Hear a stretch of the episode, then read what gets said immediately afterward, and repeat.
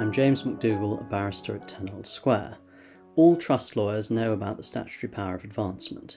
Section 32 of the Trustee Act gives trustees the power to accelerate a beneficiary's interest in trust capital by paying or applying up to 100% of his share for his benefit.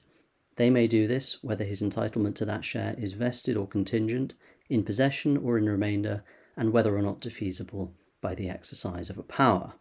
In some cases, the trustees will not merely be accelerating a future entitlement, they may actually be redirecting the trust capital by applying it for the benefit of a person in whom it would not otherwise have vested. The statutory power is subject to an important proviso. In section 32.1c, the trustees cannot exercise the power in a manner that will prejudice any person entitled to any prior life or other interests, unless that person is in existence and sui juris and gives their consent. For example, a beneficiary entitled to the trust income may veto the exercise of the statutory power because it will diminish the capital fund from which he draws his income. Apart from a fixed interest in income, what other beneficial interests do the words prior life or other interest embrace? The courts have previously held that beneficiaries of a discretionary trust of income do not have a prior interest. See Beckett's settlement. The authors of Lewin on Trusts have also tentatively suggested that a remainderman, at least if he is alive, has an interest in capital prior to any interest which depends on the failure of his interest. More recently, learning on the meaning of Section 32 has been scarce, but in the recent case of Womble Bond Dickinson Trust Corporation Limited and Glenn, which was decided in March this year, Master Clark considered the section in some detail and gave a ruling on the nature of a prior interest. The facts of Glenn were as follows. The trustees of a family settlement resolved to wind up one of the trust funds and to make a final distribution of its assets. Their plan was to exercise the statutory power of advancement to pay the trust capital to certain beneficiaries absolutely. Before doing so, the trustees issued a Part 8 claim asking the court for, among other things, a ruling on whether the statutory power could be exercised in the manner proposed. The trusts on which the relevant fund was held were drafted using the Hancock and Watson formula.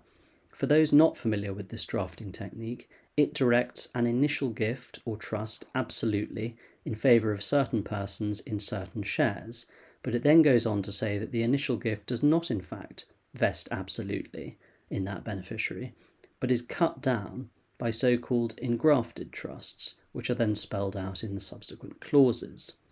The rule of construction derived from Hancock and Watson, which was a decision of the House of Lords in 1902, is that if the engrafted trusts fail, the initial absolute gift will nevertheless take effect.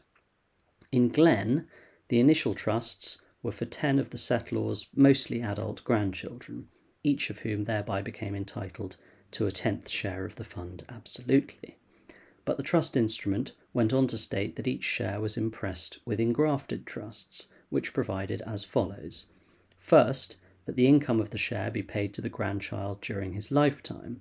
Second, and subject to that income interest, that the share be held, as to both income and capital, on entailed interests for the grandchild's sons and their issue. Third, and subject to both of those foregoing trusts, that the share be held on trust as to income and capital for the grandchild absolutely.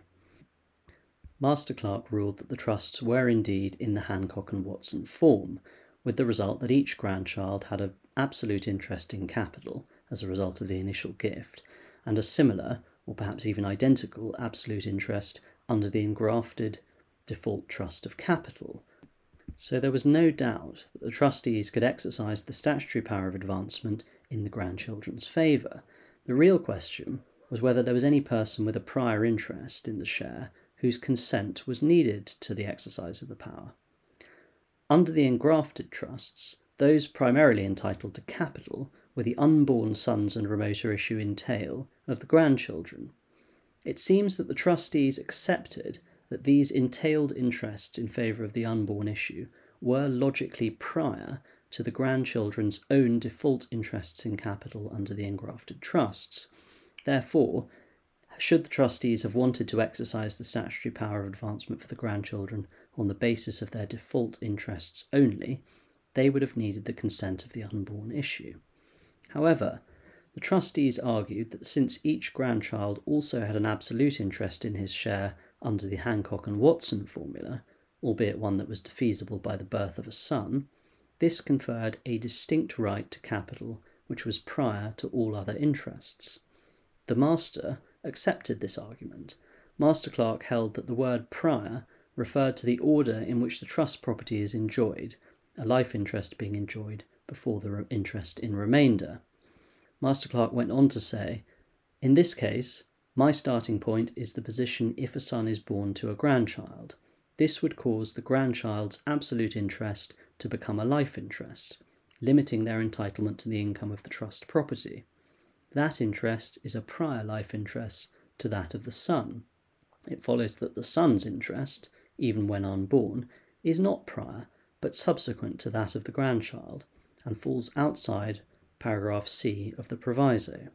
In my judgment, therefore, the interests of the unborns under the trust deed are not a prior life or other interest, and the trustees are accordingly entitled to exercise the power unfettered by section 32C.